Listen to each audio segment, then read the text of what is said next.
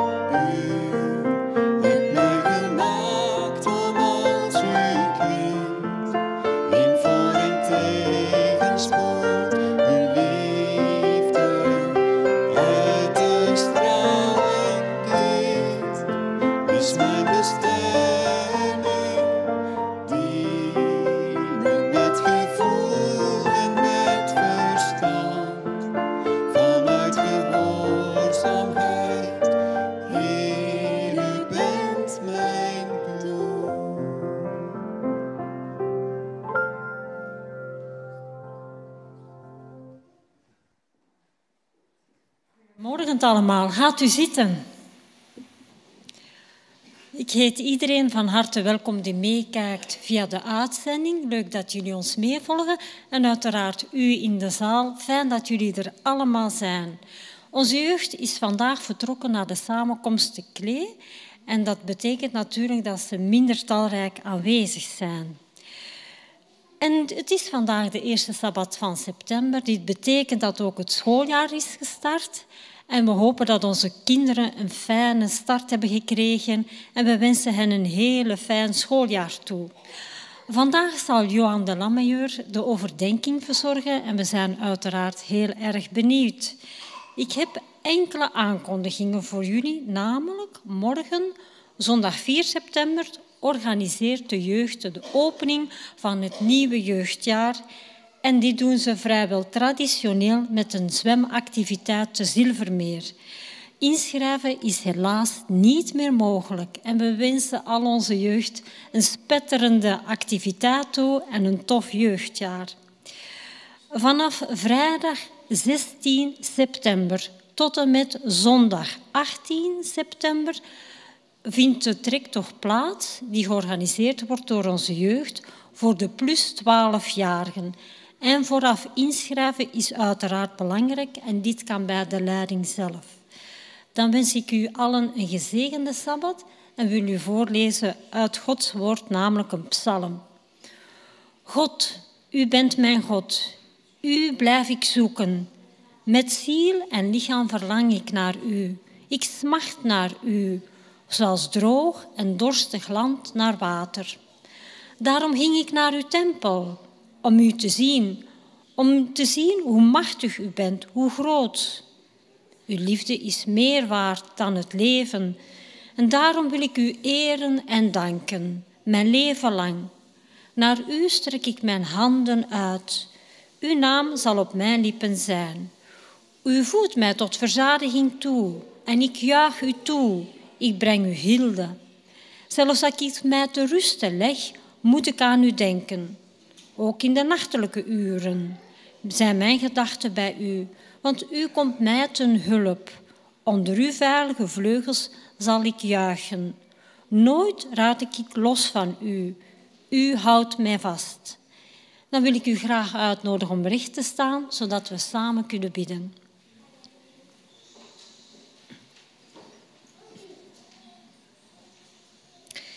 Ja, lieve Vader in de hemel, wij zijn blij met uw aanwezigheid in ons midden. Want in uw aanwezigheid vinden wij vreugde. U vult ons met uw heilige geest. En Vader, verdrijf het verdriet en laat het plaatsmaken voor uw liefde. Neem onze boosheid weg en laat het, laat het plaatsmaken voor blijheid en gelach. Want in u is er enkel goedheid en vreugde, liefde en licht. En mogen we allen ons steeds richten tot u, bij u thuiskomen en u eren, u onze levende God. Ja, u hebt ons lief en wij hebben u lief, want onze hoop is op u. Vader, wees als eregast in ons midden en zegen de woorden van Johan, die vandaag de overdenking zal verzorgen. En mogen zijn woorden ons meer inzicht geven en onze relatie met u versterken. Wees met ieder van ons, jong en oud, ziek en eenzaam, ver weg van thuis of wat dan ook. Geef dat wat we nodig hebben en we vertrouwen op u. We leggen alles in uw handen neer. Vader, we vragen ook om de gaven te zegenen die straks worden verzameld en die mogen gebruikt worden tot opbouw van uw werk. Dit bidden we uit liefde voor u en in Jezus' naam. Amen. En laten we nu samen zingen, al staan.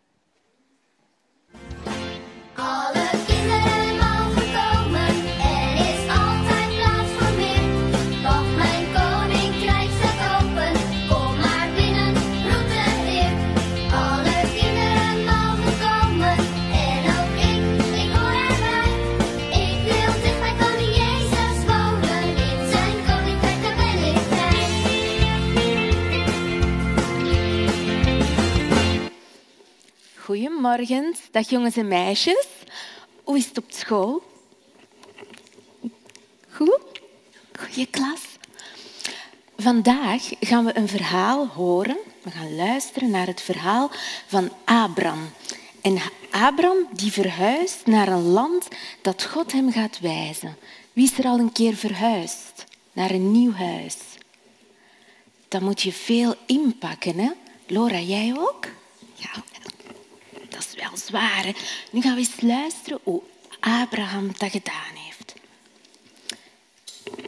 Terach, de vader van Abram, die wil niet meer in de stad Ur blijven wonen. Hij wil in het land Canaan gaan wonen. En daarom gaat hij verhuizen. Abram en zijn vrouw Sarai die gaan met hem mee. En Abrams neef Lot die gaat ook mee. Sarai en Abram die nemen dus veel spullen mee op reis. Tenten om in te wonen, kleden zo om op te gaan zitten, potten en pannen om eten te maken, kruiken voor water in te doen en nog veel, veel meer. Ze hebben echt heel veel bij. Gelukkig dragen de kamelen en de ezels al hun spullen. Onderweg stoppen ze in de stad Garan. Daar moeten de knechten weer alles uitpakken en de tenten opzetten. Gelukkig helpt iedereen mee. En s'avonds dan zitten de mensen in een kringetje op de grond. En in het midden van de kring brandt dan een vuur. Dat kennen jullie misschien wel hè? van op, op kamp, als jullie een kampvuur maken. Gezellig, hè? Ja, dat vind ik ook. Dus en zo zitten ze dan een beetje te rusten van hun vermoeiende reis. En ze zijn nog lang niet in Cana. Vader Terach die wil eigenlijk niet meer verder reizen. Hij blijft in de stad Garan wonen. En Abraham, Sarai en hun neef Lot die blijven daar ook. Op een dag hoort Abraham een stem. Abraham, Abraham. Maar Abraham die kijkt op, die schrikt een beetje. Wat hoort hij nu? Wie roept hem? Abraham, luister eens. Abraham luistert. Het is God die spreekt. En God zegt, Abraham, jij moet in een ander land gaan wonen. Zeg dat tegen je vrouw Sarai. Vertel het aan al je knechten. Pak alle spullen die je hebt en neem ook je dieren mee. Ga weg uit de stad Garan en ga weg uit je eigen land. Ga weg bij je familie. Moet ik echt weg uit Garan? vraagt Abraham. Maar waar moet ik dan naartoe? En hoe weet ik de weg? Ja, je moet weg uit Garan, zegt God. Maar zal ik dan niet verdwalen? vraagt Abraham. Nee, zegt de Heere God, wees maar niet bang. Maak je geen zorgen, ik zal je de weg wijzen. Abraham die krabt zo'n beetje achter zijn oren en die zegt, jongen, jongen, zo weggaan, zomaar vertrekken, dat vind ik eigenlijk wel moeilijk. Dan zien ze hun familie en hun buren niet meer. En hun mooie tuin met die waterput. En ook de fruitbomen niet meer. Ze wonen nu zo fijn in die stad Garan. Ze hebben alles wat ze nodig hebben. Hier zijn ze gelukkig.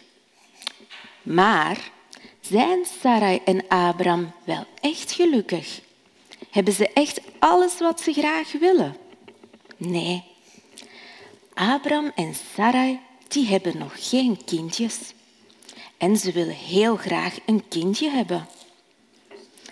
Op een nacht zegt God ook nog tegen Abraham, ik weet dat Sarah en jij heel graag een kindje willen.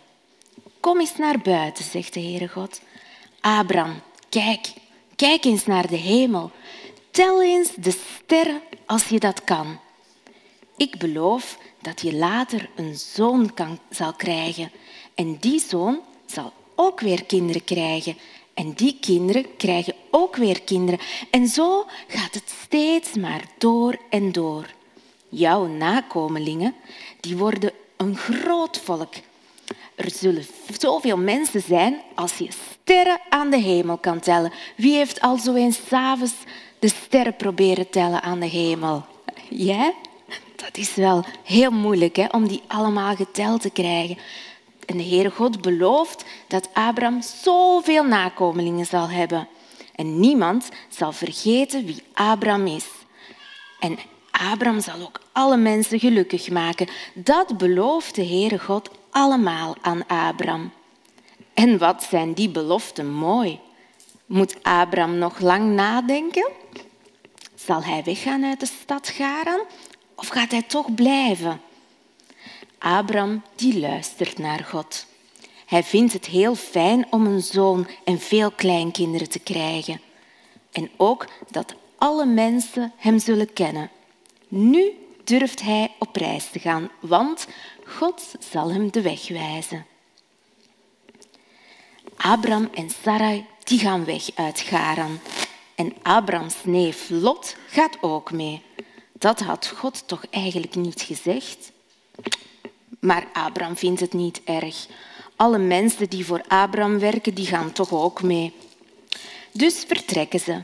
In een lange stoet gaan de mensen en de dieren op weg.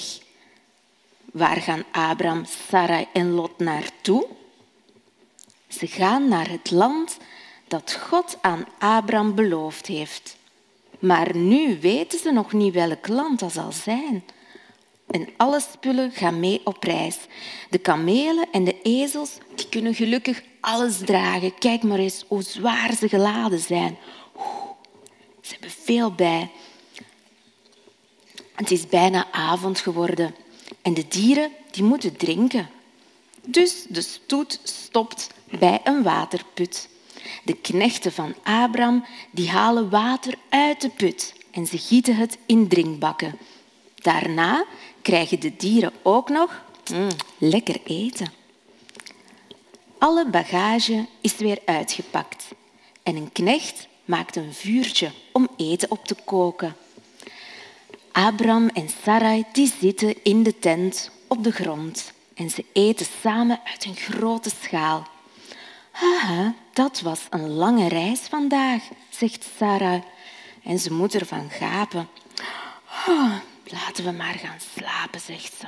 Ik ben moe. Elke dag reist die stoet verder. Abraham, Sarai en Lot hebben al meer dan 800 kilometer gereisd. Maar ze zijn er nu bijna. Dan komen ze aan in het land Canaan.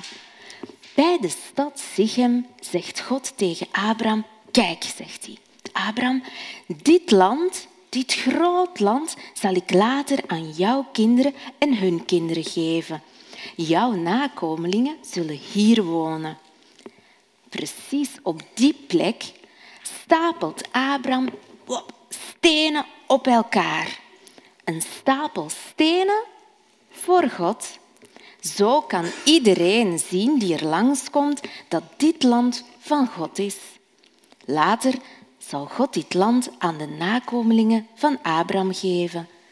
Dat maakt Abraham blij. En hij zegt tegen God, dank u wel, Heer, dat u ons dit mooie land laat zien.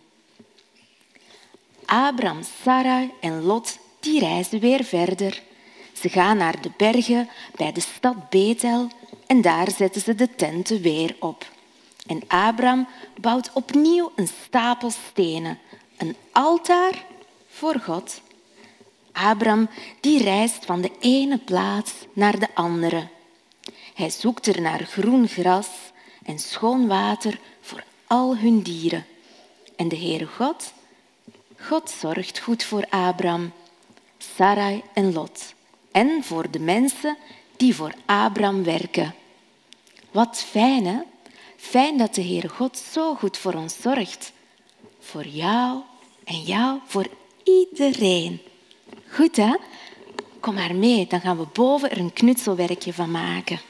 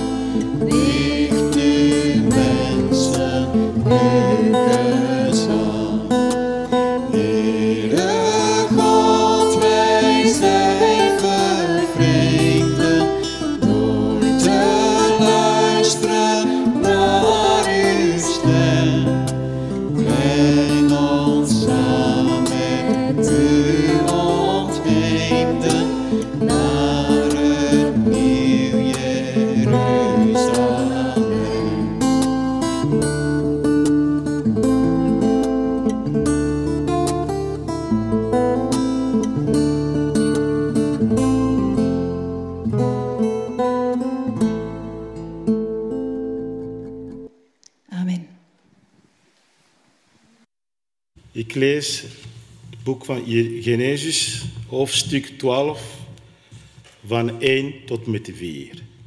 Genesis 12, van 1 tot met 4. De Heer zei tegen Abraham, trek weg uit je land, verlaat jouw familie, verlaat ook je naastverwanten en ga naar het land dat ik je zal wijzen. Ik zal je tot een grote volk maken. Ik zal je zegenen, ik zal je aanzien geven. Een bron van zeggen zul je zijn. Ik zal je zeggen wie jou zegenen, wie jou bespot, zal ik vervloeken. Alle volk op aarde zullen wensen gezegend te worden als je. Abraham ging uit Sharan weg, zoals de Heer hem had opgedragen. Hij was toen 75 jaar. Hij nam zijn vrouw Sarai mee en Lot. Dat God de lezingen van het woord zegene. Beste mensen, ook van mij een hele goede morgen. Ik ben blij dat u er bent. Uh, Abraham. Verleden week had Rudy het over Abraham in het eerste gedeelte van zijn preek. En ik heb een aantal woorden opgevangen. Afscheid nemen, loslaten, kantelmoment, breuklijn in Abrahams leven. En ik kan u geruststellen, Rudy had gelijk. Een kantelmoment, dat was het. Alleen was dat niet alleen een kantelmoment in zijn leven. Een week of twee geleden kreeg ik van een goede vriendin een boek te leen van een rabbijn, de rabbijn Jonathan Sachs. En daar geeft hij een hele interessante kijk op het boek Genesis en ook op de Abraham-verhalen. En u weet dat Abraham de vader van de gelovigen wordt genoemd. En voor ons christenen is dat evident. Abraham, de vader van de gelovigen. Maar is dat wel zo evident? Hij wordt helemaal niet voorgesteld als een religieuze superheld. Hij is niet zoals Noach, de overlevende van een verdorven wereld die de ondergang tegemoet ging. Overlevende van een allesomvattende vloed. Dat is Abraham niet. Ook niet de stamvader van een totaal nieuw mensengeslacht. Abraham is niet zoals Mozes, de grote bevrijder, de wetgever. Dat is Abraham niet. Abraham is niet zoals de latere profeten, een man die voortdurend op de bres stond voor koningen en, en religieuze uh, ambtsdragers. Hij is niet een man die heel onbevreesd, heel kordaat, constant de confrontatie aangaat. Die soms heel cru de waarheid aanzegt. Dat is Abraham niet. Abraham is wel voorbeeldig en deugdzaam, zo wordt hij genoemd. Hij verwelkomt vreemdelingen, geeft hen te eten. Denk maar aan Genesis 18, waar, uh, waar hij drie mannen ziet komen en hij hen overvloedig te eten zal geven. Abraham is iemand die zijn nek durft uit te steken, bijvoorbeeld om zijn neef Lot te redden, terwijl zijn neef hem helemaal niet heus of goed behandeld heeft door het beste deel te kiezen. Abraham bidt voor Sodom, die goddeloze stad. Want, zegt hij, misschien zijn er toch wel nog wel enkele rechtvaardige mensen. Je zou Abraham, van Abraham kunnen zeggen dat hij zachtmoedig is, vriendelijk, hoffelijk. En dat is heel verfrissend.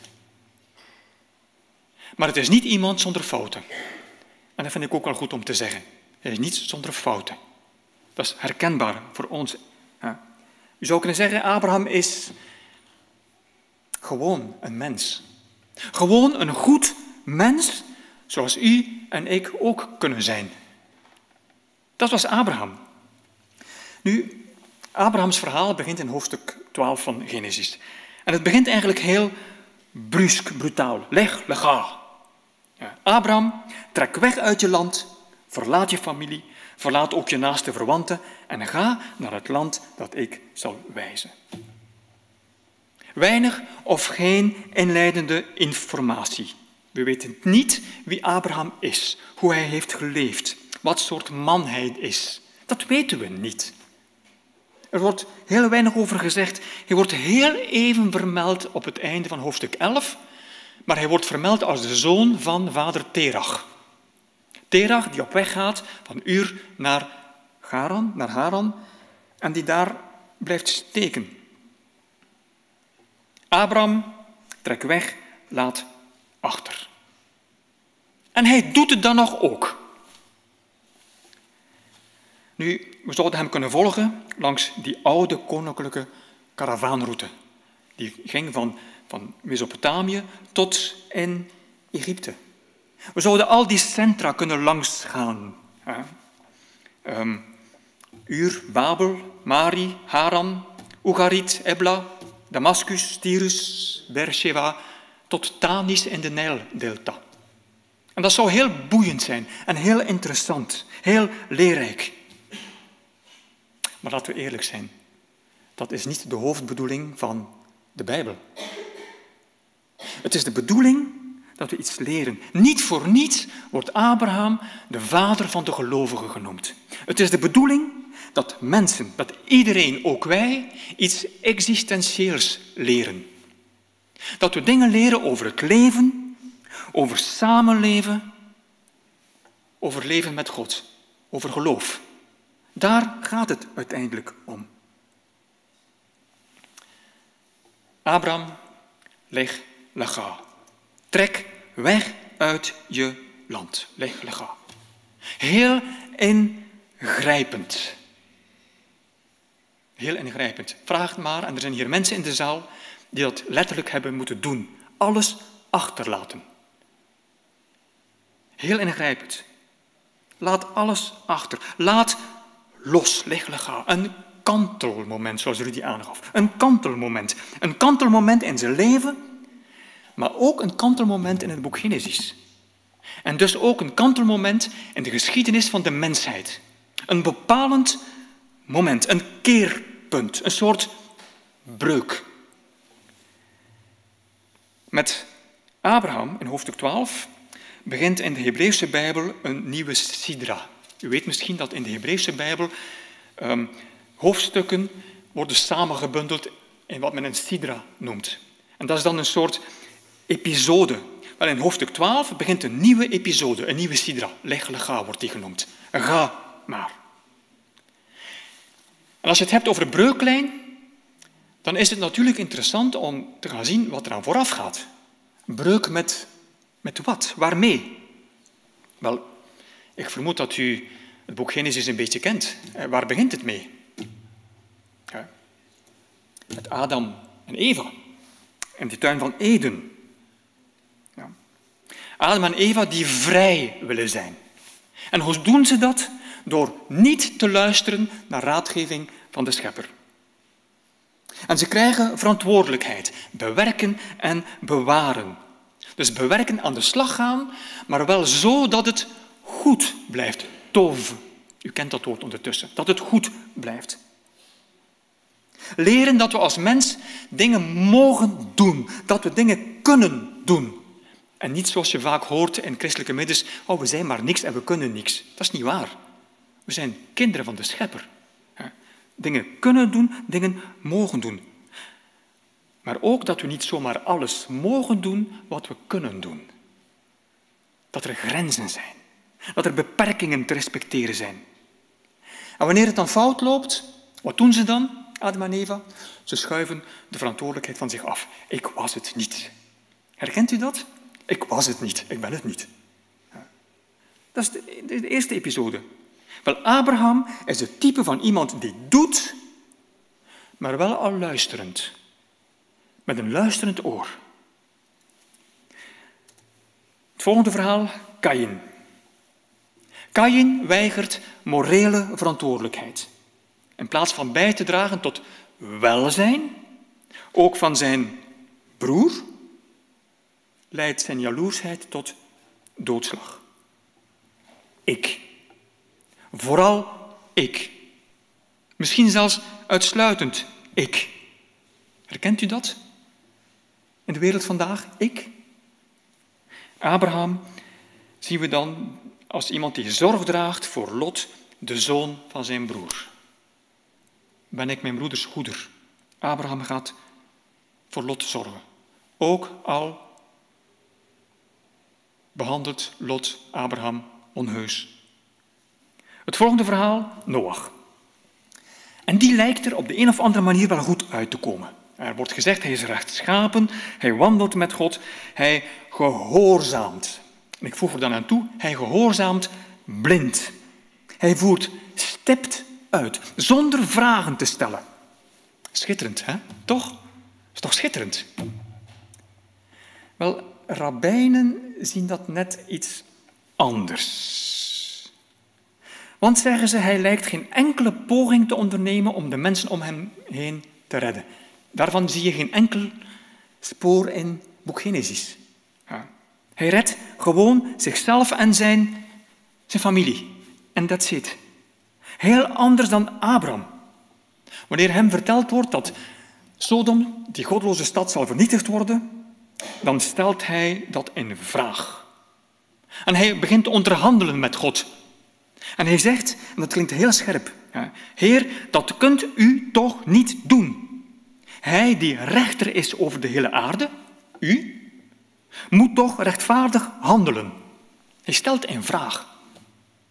Ik ga eerlijk zijn, ik hou daarvan. Een vraag durven stellen, mogen stellen, kunnen stellen. En de rabbijnen zeggen, als het gaat om collectieve verantwoordelijkheid, heeft Noach de toets niet doorstaan. Wij zijn medeverantwoordelijk voor de mensen om ons heen. Dat zie je heel duidelijk bij Jezus. Hoe vaak wordt niet gezegd dat hij met erbarmen, erbarming was bewogen, met ontferming was bewogen.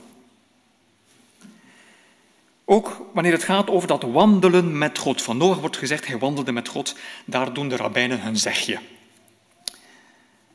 Het Midrash-commentaar van een zekere Rabbi Yehuda stemt tot nadenken. En zijn commentaar is een soort parabel. Even goed luisteren. Een koning had twee zonen. De een volwassen, de ander nog een kind. Tegen het kind zei hij, loop met me mee, loop naast me. Maar tegen de volwassene zei hij, loop voor mij uit. Daarom zei de heilige tot Abraham, omdat je oprecht bent, wandel voor mij uit. En niet wandel met mij, zoals een kind zou doen. Weet je, je kunt ook te afhankelijk zijn. Nog eens die uitspraak, wij kunnen niets. En dat zie je ook bij Noach, zeggen de rabbijnen. Wanneer de zondvloed is, voorbij is, dan komt Noach niet zomaar tevoorschijn. Hij verlaat de ark niet zomaar. Hij wacht en wacht en wacht. Alsof hij wacht op toestemming. Hij wacht. Zelfs wanneer hij een duif uitstuurt en die komt terug met een olijftak, en ze nog een keer uitstuurt en die komt niet meer terug, blijft hij in de ark zitten. En het is maar wanneer God zegt, ga uit de ark, dat Noach dat doet. En de rabbijnse commentaren in de Midrash tonen toch enige ergernis. En ze zeggen, wanneer het erop aankomt een verwoeste wereld te herbouwen, dan wacht je niet op toestemming. Je gaat aan de slag. Wanneer je iets ziet wat moet, wat kan hersteld worden, wacht je niet op toestemming, maar je gaat aan de slag. Volgende verhaal in Genesis, de mensen van de toren van Babel. De stad aan de toren van Babel. Hoogmoed. God willen zijn. En wanneer mensen God willen zijn, gaat dat altijd gepaard met geweld, verdrukking. En het zijn mensen die naam willen maken. Laat ons een naam maken, Shem. En dat is heel interessant te zien, dat is Genesis 11. Dus net voor het Abraham-verhaal. Op het einde, dus Genesis 11, laten we ons een naam, een Shem maken. Dus een identiteit. In vers 10 begint een geslachtsregister van Shem, de zoon van Noach. Een zoon van Noach, Shem, naam. Hetzelfde woord. Dit zijn de nakomelingen van Shem. En dan tel je tien generaties, tien geslachten. Tja, tien geslachten. Ook van Adam tot Noach, tien geslachten om de wereld helemaal om zeep te helpen. Tien geslachten om opnieuw te beginnen. Dan kom je bij Abraham, tot wie God zegt, ik zal je Shem, je naam, groot maken. Abraham, leg, lega. Een keerpunt. Alsof God zegt, jongen, we gaan het anders doen. Abraham als nieuw type mens. Een volwassen mens. Een volwassen gelovige. Leg, lega. Dan kun je de vraag stellen, ja, waarom moest hij wegtrekken? Waarom? Waarom loslaten? Waarom achterlaten? Waarom? Waarvoor? Waartoe? Ik weet niet of u vorige week goed geluisterd hebt naar de preek van Rudy. Eigenlijk moet je dat altijd doen. Dan, zei, dan vertaalde hij, leg ga door ga voor jezelf. Klopt, hè? Ga voor jezelf. Het is voor je eigen bestwil en voor dat van je familie. Rabbi Sachs in zijn boek schrijft, hij moet wegtrekken om een leven te leiden in radicale vrijheid. Toen ik dat las, dacht ik van, wat heeft dat er nu mee te maken? Vrijheid. En toch, als je het krantje, het gemeentekrantje gaat lezen, is er ook een artikel van Hans Boma over Abraham. En ook daar komt vrijheid te sprake. En laten we eerlijk zijn, vrijheid is een bijzonder belangrijk begrip in onze samenleving. En voor de moderne mens heel belangrijk. En daar wordt te pas en te onpas mee geschermd. En vaak betekent dat, ik wil doen wat ik wil, wanneer ik wil en zoals ik dat wil. En dan voel ik mij goed en dan kan ik mij waarmaken. Terwijl het eigenlijk een afwijzen is van persoonlijke, van morele en van collectieve verantwoordelijkheid. Wat ter sprake komt in de voorafgaande delen van Genesis. Het afwijzen van verantwoordelijkheid. En dat is een instelling die leidt tot een vreselijke wereld, zoals wij helaas al te vaak zien om ons heen. Afwijzen van verantwoordelijkheid. En aan de andere kant heb je heel veel filosofen die ervan uitgingen en gaan dat mensen helemaal niet vrij zijn. Dat vrijheid een illusie is. En dat mensen dan eigenlijk ook niet verantwoordelijk kunnen gehouden worden. Ja. Een aantal voorbeelden. In de 19e eeuw, Marx, u kent die. Ja. Die ging ervan uit dat, een mens, dat de mens een product is van maatschappelijke krachten. Die vooral ten dienste staan van de heersende klasse. En in die tijd, in die situatie, waren dat de grootgrondbezitters, de landeigenaars. Wat zegt God tegen Abraham? Hé hey, jongen, verlaat je land. Laat dat, laat dat los. In de 17e eeuw, een belangrijke filosoof, Spinoza, die zei dat de mens wordt bepaald door aangeboren instincten en biologische driften. Dat is heel in, ook vandaag. We zijn het product van onze instincten en die biologische driften. Een soort genetisch determinisme. We zijn, we zijn, voorbest, we zijn bepaald, genetisch bepaald.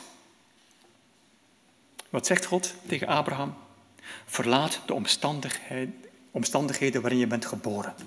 Laat dat los. Trek door. Kennen jullie die? Freud? Ooit van gehoord? Freud? Die beweerde dat we zijn zoals we zijn door jeugdtrauma's. Door alles wat met onze kindertijd te maken heeft. Invloed van onze vroege kinderjaren. En de conflicten, de confrontatie met onze ouders. Hij had het dan vooral over de vader. Ja, maar conflicten met de ouders, rivaliteit met de ouders. Wat zegt God tegen Abraham? Verlaat je vaders huis. Kom daar los van. Overstijg dat. Dat is heel interessant om te zien. De meeste theorieën over menselijk gedrag beweren dat we ofwel vrij zijn, dat we echt kunnen kiezen, vrij kunnen kiezen, of juist helemaal niet vrij zijn. Dat alles bepaald is door omgeving en, en, en het verleden en, en genetica. externe factoren. Of vrij, of helemaal niet vrij. Klopt dat? Is dat zo? Zou het kunnen dat vrijheid eerder een proces is? Iets wat geleerd moet worden. Het begint met afhankelijkheid, totale afhankelijkheid. En langzaam, stapsgewijs ontstaat die vrijheid om zelf te kunnen kiezen. Om afstand te kunnen nemen van de druk en de invloeden die op ons worden uitgeoefend. Een leerproces. Een leerproces naar de vrijheid om te kunnen handelen op grond van een geweten, oordeelsvermogen, op grond van wijsheid, op grond van morele volwassenheid. Een proces. Er is een ander woord voor. Een reis. Abrahams reis. Vrijheid leren. En zoals Mandela ooit schreef, de lange weg naar vrijheid. Een reis. Abrahams reis. Leg, lega. Laat, maak je los van die alle invloeden van buitenaf die je tot een slachtoffer maken, die je gevangen houden, die je slachtoffer maken van de omstandigheden waar je zogezegd niks kunt aan doen, waar je geen controle over hebt. Word volwassen. Word volwassen ook in je geloof. Blijf niet afhankelijk van je vader of je moeder. En dat kan letterlijk zijn, vader en moeder. Kan ook figuurlijk zijn, bijvoorbeeld een kerk kan fungeren als moeder of vader. Blijf niet onder dit druk zitten. Het is zo dat Abraham was meegetrokken met zijn vader vanuit Uur naar Haran. Terwijl het eigenlijk de bedoeling was, en dat vind je in het, het Genesis-verhaal, bedoeling om naar Canaan te gaan. Maar Terach blijft steken in Haran, zo middenin. En heel opmerkelijk, de naam Terach betekent halte, oponthoud. Hij blijft steken. En het is nog tijdens het leven van Terach, van zijn vader Terach, dat Abraham die stem hoort. Leg, ga, ga nu door. Trek verder. En dat kun je zien als een breuk, afwijzing van het verleden. Maar dat hoeft niet zo te zijn. Het kan ook zijn een verder gaan, een voltooien, een voortzetting van wat ouders zijn begonnen. Letterlijke ouders of in ons geval zullen het kunnen de pioniers zijn. Niet blijven steken, maar verder gaan, verder bouwen. Er is een mooi gezegde. Als ik vandaag ver kan zien, dan is het omdat ik op mijn vaders schouders kon zitten. Ik vind dat heel mooi. Als ik vandaag ver kan zien, dan is dat omdat ik op mijn vaders schouders kon zitten. En laten we eerlijk zijn, als ouder, ik ben ook ouder, is het soms moeilijk om je kind los te laten. En, uh, en toch is het een belangrijk gegeven, zeker in het Jodendom. En ik citeer: Ouder zijn, letterlijk of figuurlijk, betekent ruimte maken waarbinnen een kind kan opgroeien. Ruimte maken. En als God dat doet, kunnen wij dat dan niet doen? Leg, lega. Daar wil ik nog heel even over hebben, over die uitdrukking zelf, leg, lega. Naar gelang de vertaling kan dat verschillende dimensies weergeven van die reis die gemaakt wordt. En de eerste, uh, die vinden we al bij de 11e eeuwse Bijbelvertaler uh, en, en, geleerde Rashi, is inderdaad, uh, ga voor jezelf. Ga voor jezelf. Het is voor je eigen bestwil, voor je eigen welzijn. Voor het welzijn. En weet u, beste mensen, dat is iets wat vaak wordt vergeten in het kader van geloof, godsdienst en kerk. Welzijn. Het is voor ons welzijn. Deuteronomium herhaalt het keer op keer, opdat het u wel gaat. En daar zit het woordje tof in, opdat het u wel gaat. Weet u, voor de God van de Bijbel gaat het nooit in de eerste plaats om theorieën, hoe mooi ze ook zijn. Het gaat nooit in de eerste plaats om organisaties of instituten, hoe noodzakelijk ze ook soms mogen zijn. Het gaat in de eerste plaats om mensen. Punt. Mensen. Ga voor jezelf. Trek weg, verlaat, laat los. Voor je eigen welzijn. Voor je eigen welzijn moet je, en om toekomst te hebben, moet je soms bepaalde dingen uit het verleden kunnen loslaten. Niet blijven meesleuren, loslaten. En daar is vertrouwen voor nodig. En moed, zeker weten. Maar de uitdaging aangaan. De uitdaging aangaan. Weg van het vertrouwde naar het nieuwe. Naar het net iets andere. En ik weet het voor veel mensen. Voor veel gelovigen is dat heel moeilijk. Gelovigen zijn vaak mensen die zich krampachtig vasthouden, vastklampen aan wat was, wat, wat, wat, wat, wat men kent. Maar de uitdaging aangaan. Jezus zei, nieuwe wijn doe je in nieuwe zakken. Doe je dat niet, loop je het risico dat je alles verliest. Leg, leg ga. Voor jezelf. Geloof in wat je kunt worden, samen met je reisgezel. Geloof daarin en ga. Nu, er is een tweede vertaling die de rabbijnen aangeven. Ga met jezelf. Ga met jezelf. Leg, leg, ga. Ga met jezelf. Je bent iemand. Je mag er zijn. Je overtuigingen, je opvattingen, je manier van leven, je manier van geloven, je talenten.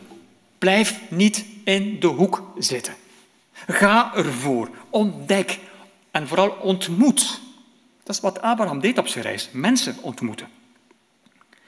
Er is weer een heel mooie rabbijnse commentaar. Waarop leek Abraham toen de heilige tot hem sprak, verlaat je land, je geboorteplaats en je vaders huis. Op een flesje parfum met een goed sluitende dop erop opgeborgen in een hoekje, zodat de geur ervan zich niet kon verspreiden. Maar zodra het tevoorschijn werd gehaald en geopend, begon de geur zich te verspreiden.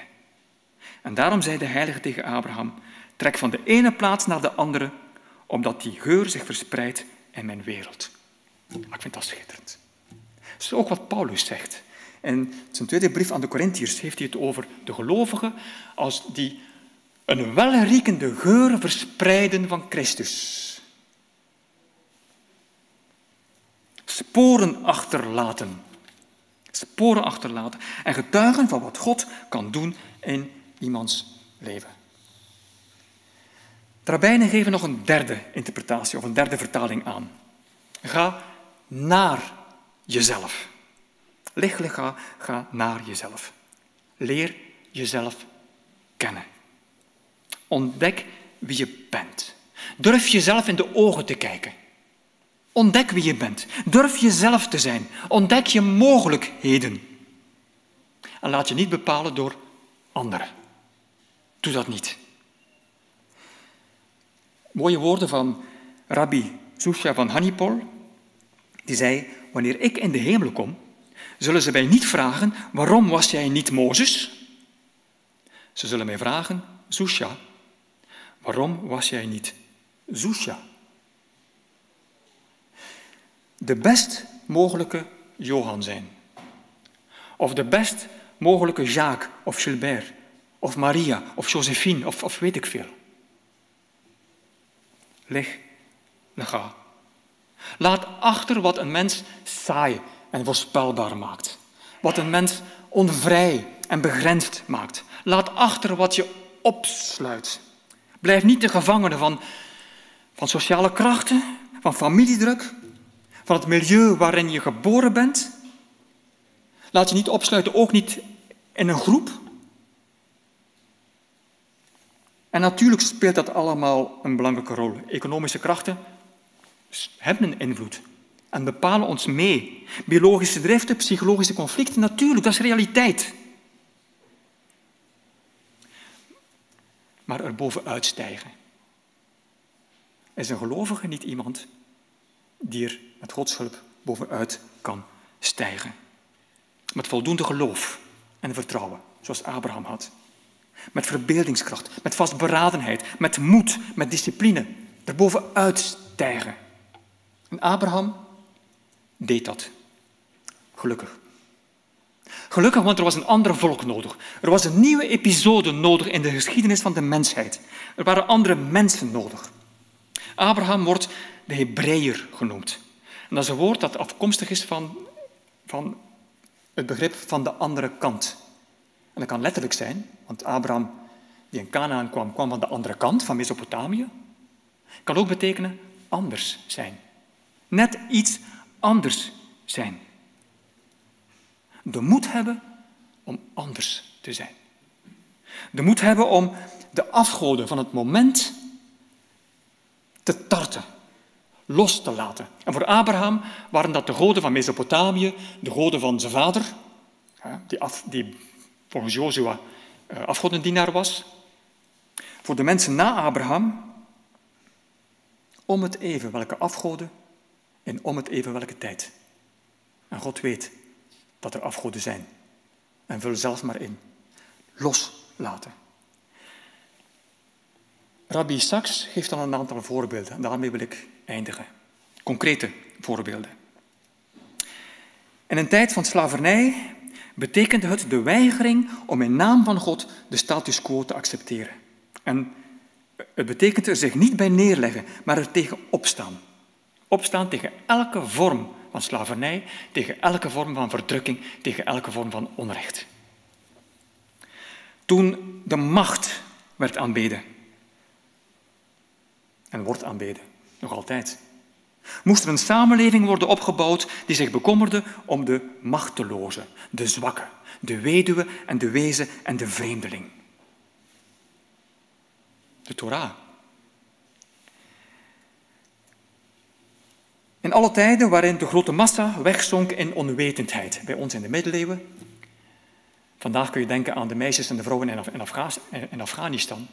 In tijden waar onwetendheid heerst, is opvoeding en onderricht zo belangrijk. En ere houden. Want opvoeding en onderricht is de sleutel tot menselijke waardigheid. Wanneer agressie en oorlog de norm wordt, moet er geijverd worden naar vrede. Op grote schaal, op kleine schaal. In tijden van radicaal individualisme, heel herkenbaar vandaag, ik, ik, ik, ik, is het belangrijk verbondenheid te koesteren. Wanneer materialisme hoogtij viert, moeten we leren dat we niet zijn wat we bezitten, maar wat we delen. Dat we niet zijn wat we kopen, maar wat we geven. Wanneer hard fundamentalisme de kop opsteekt, is het belangrijk om het pad te openen voor openheid, respect en mildheid. Leg, lega. Anders zijn. Zoon of dochter zijn van de Hebreeër Abraham. Leg, lega. Voor bestwil. Voor welzijn. Eigen welzijn en het welzijn van de mensen om ons heen. Amen.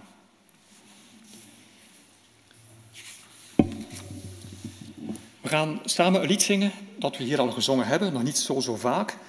Uh, een mooi lied. Het gaat over het mooie van Gods woord en wat Gods woord kan teweegbrengen. We gaan daarvoor opstaan.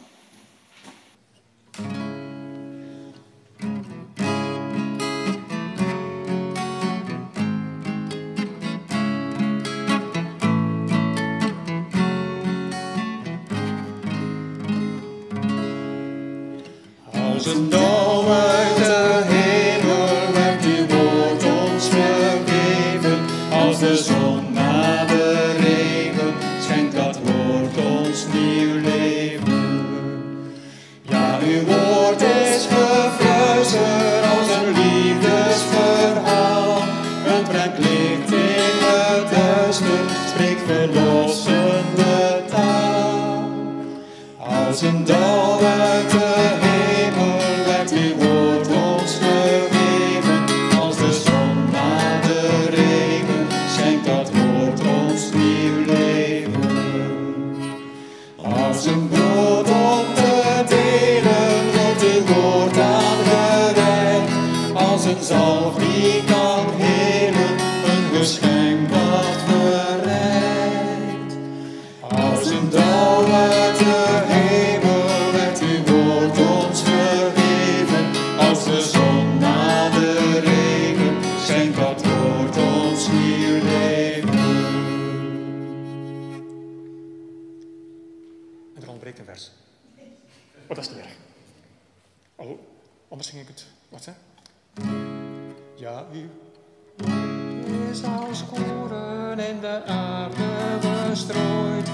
Als het liefde herboren is wie dat woord gelooft.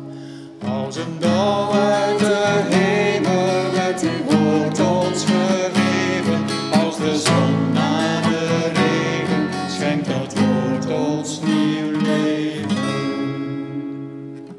Zullen we samen bidden? Heer God, dank je wel voor dat woord. Dat inderdaad zo vruchtbaar kan zijn als mensen daarvoor openstaan. Dank je wel voor dat levensverhaal van Abraham. Geen superheld. Geen volmaakte iemand, maar iemand die ervoor ging en er bleef voor gaan. Iemand die voldoende geloof en vertrouwen had om te luisteren en dan ook te doen. Mochten wij waarlijk kinderen van Abraham zijn. Mochten wij ook in geloof en vertrouwen bereid zijn om onze weg voor te zetten. Niet te blijven steken, nog in, nog in Haran, nog waar dan ook.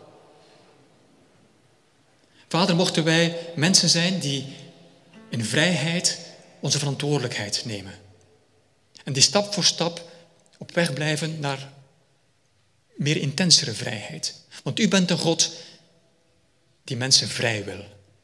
Dat zien we ook in het boek Exodus. Daar beginnen zelfs de tien geboden, de tien woorden mee. Ik ben de Heer die u heeft bevrijd. Vader, mochten wij ijveraars zijn voor het goede, voor het recht, voor de waarheid. Mochten we dat doen in verbondenheid met u en met elkaar. Mochten we zo gezegend worden, zegen ervaren en tot zegen zijn. Amen. Laten we samen zingen opwekking 710. Zegen mij. Dat we aan God de zegen vragen in alles wat we doen.